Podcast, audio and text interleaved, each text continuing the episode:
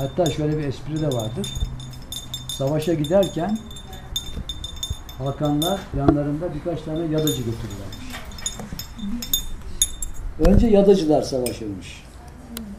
Onlar başaramazsa askerler devreye girermiş. Şimdi ne yapıyor? Karşı tarafa çisi yağdırıyor, yağmur yağdırıyor, kar yağdırıyor, fırtına çıkarıyor filan.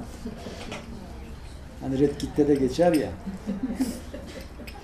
İki çisi, üç yağmur yağdırdı filan diye, iki tipi yağdırdı diye. E, totemin etrafında dönerken dua eder de şaman. Evet. Fakat bu yadacılar tabi eski Türk kültürü itibariyle çok önemli bir konudur. Bugün artık hemen hemen bilinmeyen bir konu. Fakat ilginç tarafı var.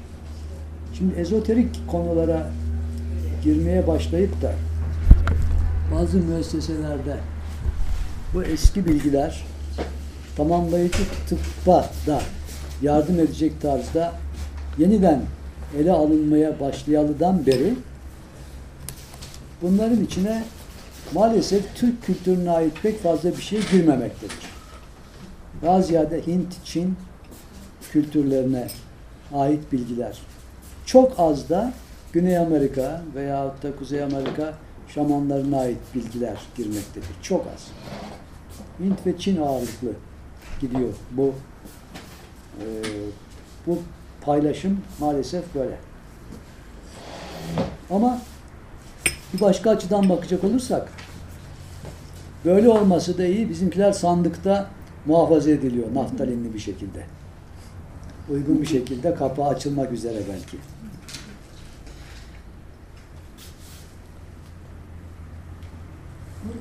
Şey söyleyeyim. Ben burada sandıkta deyince. Geçen gün taşlarla ilgili bir şey okudum. Şimdi dünyayı da bir beden olarak bir düşünürsek diyor. e, Mesela altın, e, işte kristal, kuartz Türkiye'de çok fazla biz çıkarılamıyor. Madenlerimiz çok zengin, bor kullanılamıyor diye üzülüyoruz ya. Oysa çıkmaması insan bedeninde mesela kalbin yerinden çıkmaması kadar önemli olduğu söylüyor. Taşların muhafaza edilmesi de aslında dünyanın e, bir insan olarak düşündüğümüzde daha sağlıklı bir insan. Yani Türkiye'de belki taşlar e, maddeye dönüşmüyor ama yerlerinde durması da bir beden olarak sağlıklı bir beden gibi düşündüğümüzde daha etkili deniyor. Hani belki sandıkta durması şimdi. Evet. Şimdi incitmeden o taş oradan alınıp da duası alınarak kullanılırsa o taşın yerine hemen yenisi gelebilir. Gelebilir. Veya taş oradan çıkarken vekalet bırakır kalana. Rızasını Madencilere bırakır. söylemeli o zaman bir türlü çıkaramıyorlar Türkiye'de. Madencilerin önce bir manevi eğitimden geçmeleri lazım normalde. Hocam e, şey izni alınarak çıkartılırsa e, dediniz mesela nasıl olmalı? Bir kere ihtiyaç olduğu hissedilmeli, yaşanmalı. Bor, izni pek alınmasına gerek olmayan bir ihtiyaçtır. Neden? Çünkü bor kullanılmaya başladığı zaman karbondioksit salınımı azalacak dünyada. Dünya bundan rahatlık duyacak. Dolayısıyla buna uygunluk verecek gibi. Ama şimdi altın, zümrüt vesaire gibi zümrüt başka, zümrütten başka şeyler elde ediliyor ama altın gibi zinet eşyası yapılacak olan şeylere normalde insanlık aleminin ihtiyacı yok. Hazreti Mevlana Muhyiddin Pervane'nin bir meclisine davet edilmiş. Orada altın tabaklar olduğunu görünce geri dönmüş. Şimdi bunlar e, insanın ihtiyacından ziyade bir takım hırslarının tatmin olmasına yönelik duyguları ele alan bir takım uyarılar. Yoksa gereği olmayan şeyler. Şimdi bu tür eğilimleri olmasa insanoğlunun rekabetin olumsuzluklarına da ihtiyacı kalmaz. Rekabetin olmadığı yerde uyum vardır. Uyum sağlandığı zaman yardımlaşma gelir. Yardımlaşma geldiği zaman sevgi saygı gelir. O sevgi saygıyla beraber yaşayışın anlamı insanı maddenin karanlıklarından mananın aydınlıklarına yükseltir. Fakat insan maddeye kul olma yönünde büyük bir cehdle devam ettiği zaman Hz. İbrahim'in feyzinden istifade etme şansı olmaz. Çünkü onun feyzinin geldiği yer fetişin arkasına geçmektir. Fetişte kalmamaktır. Putta kalmamaktır. Putun arkasına geçip de oradaki tevhidi bulduğu zaman insan eşya alemindeki vahdeti, birliği ve birliğin rezonansını daha güzel anlar. Orada sevgiyi yaşar. Orada insana layık olan ve insan ulaşması gereken mertebelerin farkına varır. Ve ibadeti orada e, Allah'ı hoşnut edecek bir anlama gelir. Aksi halde insan zihnini, kalbini bir takım putlara bağlamış şekilde ibadete yöneldiği zaman Allah'ın bundan hoşnut olacağını sanmıyorum. Çünkü kalbini temizlememiş insan diyor Hazreti Mevlana. İstediği kadar abdest alsın, namaz kılsın. İnsan hırsla bir süpürge olduktan sonra daima toz içindedir diyor Hazreti Mevlana. O bakımdan ihtiyaç insanlığın hayrına olduğu zaman o ihtiyaçta kullanılacak şeyler de hayır malzemesidir. O zaman gireriz boru, tamamını çıkar kullanırız. Allah hemen arkasından yeni bor verir diye düşünüyorum yani. Şey.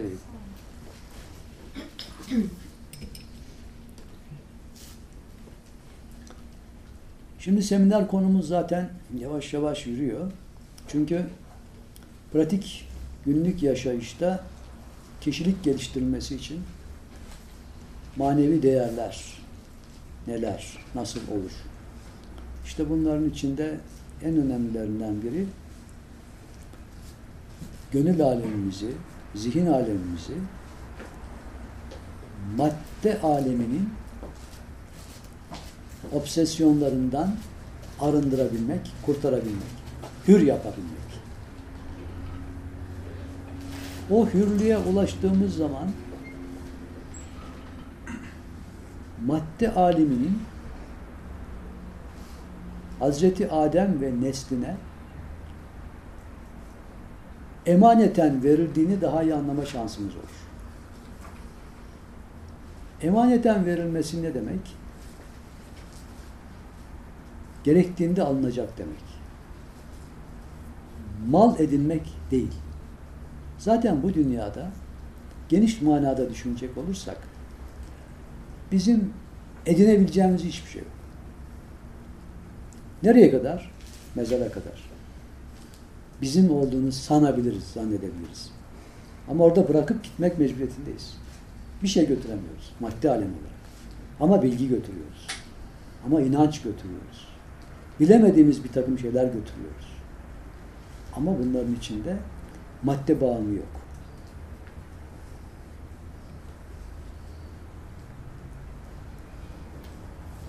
İşte o bakımdan vakıf müessesesi çok güzel bir müessese. Ve insanın kendini insanlığa vakfetmesi de daha güzel. O zaman bütün maddi manevi varlığını insan hizmetine sunabilecek olan bir kişi rekabet ortamında bulunmaz. Onun yaşayışı saygıyla, sevgiyle ve doğruyu aramak ve uygulamakla eşdeğerdedir. Bunu yapabildiği ölçüde de kontrollü olmak mecburiyetindedir. Kendi duygularını, düşüncelerini kontrollü hale getirmek mecburiyetindedir. Aksi halde yine madde alemine kul olur. Rahmetli Turgut Baba'nın bir sözü vardı. Gerçek taassup erenlerin kârıdır derdi. Taassup yanlış anlaşılıyor. Taassup aşırı derecede ibadete düşkünlük gibi anlaşılıyor. Değil. Taassup çok hassas bir şekilde hareketlere ve duygulara dikkat edebilecek bir zihin ve gönül açıklığı. Hatayı en aza indirebilme yönünde iradeyi kullanma imkanı ve bunu geliştirme imkanı. Bunlar geliştikçe kişilik gelişiyor. Hatayı en aza indiren bir insan kendiyle barışık olur. Kendiyle barışık olduğu gibi dışarıyla da barışık olur. Adem Nebi hatayı özünde bildi. Onun için rahmete erdi diyor Hazreti Mevlana. Bir kere hatalı olabileceğimizi kabul etmemiz gerekir. Hatasız yaşamak mümkün değil. Ama az hatalı yaşamak mümkün. Bunun için kendimizin dışına çıkıp kendimizi çok net bir aynadan görebilecek hale gelmemiz lazım. Objektif görebilecek haline gelmemiz lazım.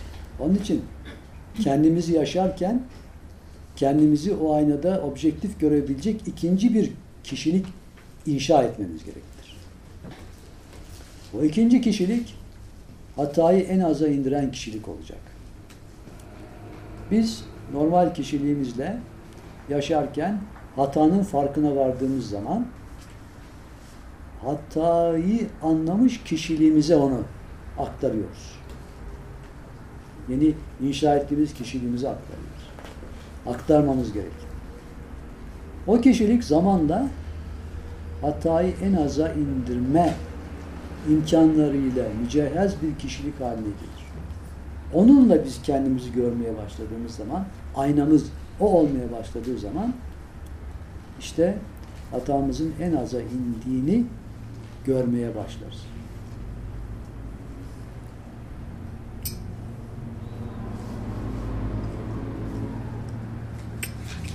Bunu yapabilmenin yollarını tasavvufta arayacak olursak tasavvuf ehli bu işe dilden başlarlar. Önce konuşmaya çok dikkat etmek gerek. Konuşurken zandan mümkün olduğu kadar uzaklaşmak gerek. Doğru ve çok boyutta doğruluğu kabul edilmiş derecede doğrularla iş görmek. Faraziye, hayal. Şimdi üstadlarımızın bize tavsiyelerinden biri mümkün olduğu kadar roman okumamak. O bize önce ters gelmişti. Niye böyle olsun? Sonra anladık. Roman okuduğunuz zaman o romanı yazan kişinin hayal dünyasına giriyorsunuz. Bu dünya ne kadar gerçekçi ve ne kadar olması gerekene yakın. Bu tartışılabilecek bir konu. Ama roman yerine yaşanmış, doğruları ihtiva eden, içinde nasihatler, tavsiyeler ve doğru tecrübeler bulunan bilgilerle örülmüş eserler okuyalım. Hz. Mevlana'nın Mesnevisi bunlardan biri. İçinde hikayeler var mı? Var ama hikayelerde alınacak dersler var. O dersler için o hikaye yol açıyor. O dersi kavramak için. Semboller, olaylar o sonuca bizi götürüyor. Şimdi 2012 yılı için dünya yaşayışında probleme kadar gidecek bir takım teoriler üretiliyor. Tamamıyla yanlış bence. Çünkü bunlar şuur altı kurgulaması yapıyor insanlık aleminde. Hatırlarsınız yıllar önce böyle bir deney yapıldı. Bir sinemada film şeritleri içine Coca-Cola reklamı konmuş. İnsan bunu algılayamıyor gözüyle ama geçiyor. Geçtiği zaman şuur altını algılıyormuş. Ara olunca normal satışlardan çok fazla Coca-Cola satışı olmuş. Şuur altı kurgulaması. O an için anında. Şimdi bunun filmi çevriliyor, kitabı yazılıyor, gazeteler yazıyor her gün. Her gün bu telkinleri insanoğlu alıyor. Ve işin kötü tarafı bunun tersinde olabilecek olan telkinleri alamıyor. Tek yönlü bunlar birikip toksin üretiyor. Ve geleceğe yönelik bizim hayal oluşturabilme, imaj üretebilme, geleceğe yönelik tasarımlarımızı yapabilme fonksiyonlarımızı inhibe ediyor. Yani onları bloklandırıyor başka bizde üretim yapma şansını engelliyor. Geleceğe hükmedecek olan, karar verecek olan Cenab-ı Allah'tır diyebiliyoruz. İnsanoğlu bu tür sanat adıyla yapılan yaklaşımlarla geleceğe yönelik böyle olumsuz senaryolar ürettiği ölçüde yanlış yapıyor, hata yapıyor ve kendi kendine sabotaj yapıyor. Kaptan gemiyi deler mi? Deliyor işte. Maalesef. Peki bundan etkilenmemenin yolu var mı? Yolu var. Bu, şu, bu tür dışarıdan gelen medya vari impulsların, uyarıların bize ulaşmasını engelleyemediğimize göre o gelecek dozun daha üstünde bir dozu kendimiz üretebiliyor muyuz? İşte ürettiğimiz bu doz onu temizliyor ötekileri. Bu nasıl olacak? Zikirle, ibadetle, namazla, oruçla, perizle, halvetle ve derin tefekkürle. Tabi bunların başında gıda da var. Fakat hepsinin başında konuşmaya dikkatle oluyor. Çünkü konuşmada eğer doğrulara dayanmayan fantaziler üretip de bunları aleme gönderdiğimiz zaman aynada bunlar bize aynen yansıyor. Aynen yansımasının ötesinde faiziyle beraber geliyor. Daha fazla geliyor. O bakımdan üreteceğimiz, göndereceğimiz, bizden neşrolunan bütün duygular ve bütün e, ışıldamalar veyahut da bütün enerjilerin birbiriyle tutarlı olması gerekiyor. Bunların da ahlak, etik duygularıyla birlikte olması gerekiyor. Yani kendimize güveni sarsacak, kendimizde barışıklığımızı engelleyecek her türlü davranıştan, duygudan ve düşünceden arınmış, her biriyle tutarlı ve ahenkli olan düşünceler ile oluşan sözler olacak, konuşmalar olacak. Günlük hayattaki konuşma trafiği böyle olmalı. O zaman bir önce söylediğimizden pişmanlık duymamamız gerekir. Her an söylediğimizin arkasında olacağız. Çünkü doğru olacak. Bu birinci basamak.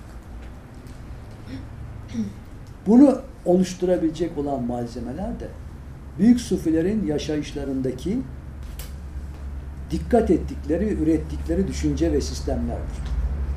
Niye Hz. Mevlana'yı okuyoruz bunca zamandır? Kaç defadır ahmak kelimesi çıkıyordu.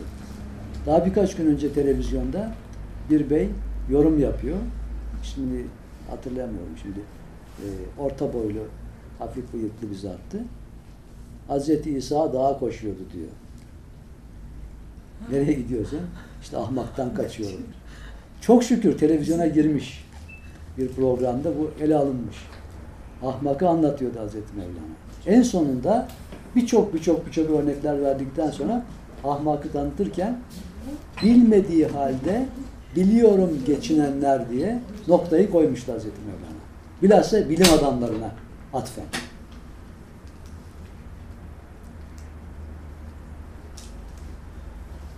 Bilim yobazlığı diye bir şey var. Eskiden yobazlık sadece yanlış e, ve bilmeyen insanlara yönelen bir tabirdi. Şimdi bildiğini zanneden, yanlış bilen insanların adı. Bilim yobazı. Onun için insan bilme konusunda sağlam delillere ulaşmalı.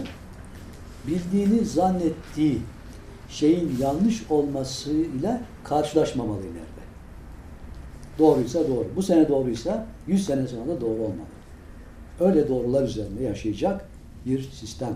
Bunda doğru konuşmakla başlıyor. O doğru konuşmak zamanla insana bilgi olarak geliyor. Ve tahayyül gücü olarak geliyor. Bunu bazı psikologlarla tartışıyorduk. İtiraz edenler oluyordu. İnsan diyor düşüncesini kontrol edemez. Tasavvuf ehline göre insan düşüncesini kontrol eder, duygusunu da kontrol eder. Hele duyguya girince psikologlar isyan ediyor. Böyle bir şey. Ama tasavvuf ehli bunu olur olarak gösteriyor. İşte bu kontrol nasıl olacak? İnşa ettiğimiz ikinci kişiliğin güdümünde, kontrolünde bir yaşam olacak. Yani ölçüyü o ikinci kişilik koyacak. Şu doğru veya değil. Bu da genelde tasavvuf ehlinde mürşitten şablon çıkarmak diye düşünülür. Üstadını, mürşidini her an gönlünde hisseden bir insanın o ikinci kişiliği yanındadır. Murakabeyi o yapar. Bu yaşanmadıkça anlaşılması, bilinmesi zor bir iştir. Ama mürşitte fani olabildiği ölçüde buna örnek olarak şunu verelim. İsmail Dede, Hamamizade İsmail Dede'nin bir eserinde geçiyor. Yazdığı bir eserde. Bu Allah'ın hakir ve fakir kuluna gerçi yedi adet ayni şerif tasnifi nasip oldu. Ayin besteliyor. Her birinin e, bestesinde zerre kadar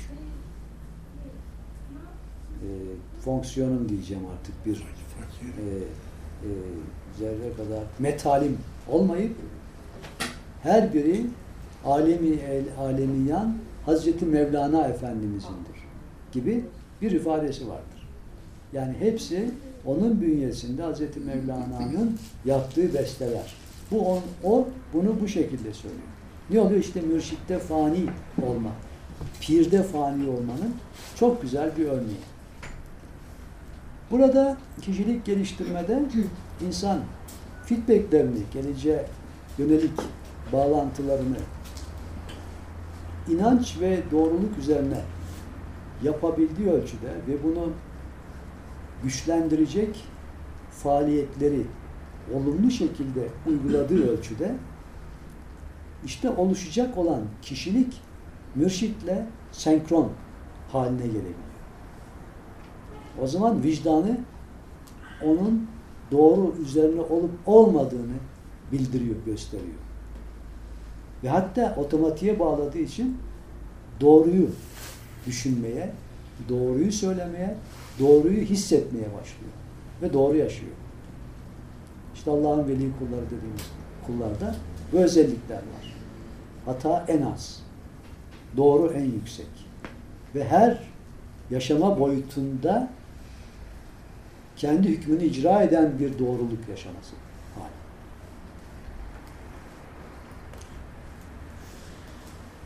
Buna giden yolda önemli bir şey daha şu. Tıpta yeni bulundu bu da bilimde. İnsan bir eylemi yerine getirmeden çok kısa bir zaman önce bu eylem beyinde ve hücrelerde hissediliyor ve yaşanıyor deniyor. Çok kısa. Arada çok küçük bir nokta var. Yani şu anda bunu yapıyorsam bu önceden hissediliyor, yaşanıyor ve programlanıyor. Anında programlanıyor. Bu arayı idrak edebildiğimiz zaman bu arada bir kontrol mekanizması olabilir. Yani o emirden itibaren eyleme geçeceğimiz anda bizim kontrol mekanizmamız olabilir. Yanlış bir işlemse o durdurabiliriz, değiştirebiliriz. Bu da kişilik geliştirmesiyle, iradenin gelişmesiyle yakın alakalı. Ve kolay bir iş değil. Bunlar zaman içinde oluşuyor. Hz. Mevlana'nın hastalık adını verdiği bizim olumsuz eğilimlerimiz var. İşte az önce bahsettiğimiz gibi. Kıskançlık, kin, hırs gibi, gazap gibi. Egoizm, ben merkezcilik gibi. Bu duyguları biz Allah'ın hoşnutluğu, rızası yönünde geliştirirsek bu duygular başka şekil alıyorlar. Bunlar yok olmuyor. Şekil değiştiriyor. Yapısı değişiyor. Kıskançlığın yerine ibret alma geliyor mesela. Birisi benden daha iyi bir şey yapıyorsa onu kıskanmayacağım, ondan ibret alacağım, öğreneceğim tarzında. Kin yerine yardımlaşma, paylaşma, aynı ortamı beraber hissetme, hoş görme gibi duygular hakim olacak. Şüphe yerine inanç gelecek. Hazreti Hacı Bektaşi bir aynı şeyi söylüyor. Bir gönülde iki zıt duygu bir arada bulunmaz diyor. Biri gelince biri gider. Ha, o zaman hangisinin gönlümüzde bulunabileceğine karar vermemiz gerekiyor. Ve onu çağırmak, o yönde yoğunlaşmamız gerekiyor. O bakımdan da ilgi sahası, çalışma sahasını belirleyip üzerinde durmamız gerekiyor. İşte burada iradenin rolü var ki kişilik geliştirmekte en önemli noktalardan biri irade kullanmak. Ben şunu yapacağım arkadaşım. Ne olursa olsun deyip yapabilmek. Bunu yaparken dikkat edilirse zaman tasarrufu devreye giriyor. Aynı anda başka şeyler yapma şansımız var. Ama bunu istiyorsak tercih ediyoruz. Zamanı ve tercihimizi bu yönde kullanıyoruz. Bunun için iradeyi kullanıyoruz. Ve çaba sarf ediyoruz. Amel-i saliha burada devreye giriyor. Doğru amel. Doğru icraat. Asıl suresinde buyurulduğu gibi vel asri insan elefi hüsrin asla yemin olsun ki insan hüsrandadır. İllellezine ameli ve amel salihat. Yalnız inananlar ve ameli saliha, iyi amel işleyenler. Bu iyi amelden kasıt samimi olacak. Dürüst olacak. Doğru olacak. Devamlı olacak. Temiz olacak. Hepsi bir arada. Ve tevasa bil hakkı ve tevasa bil sabır. Hakkı ve sabrı tavsiye edenler.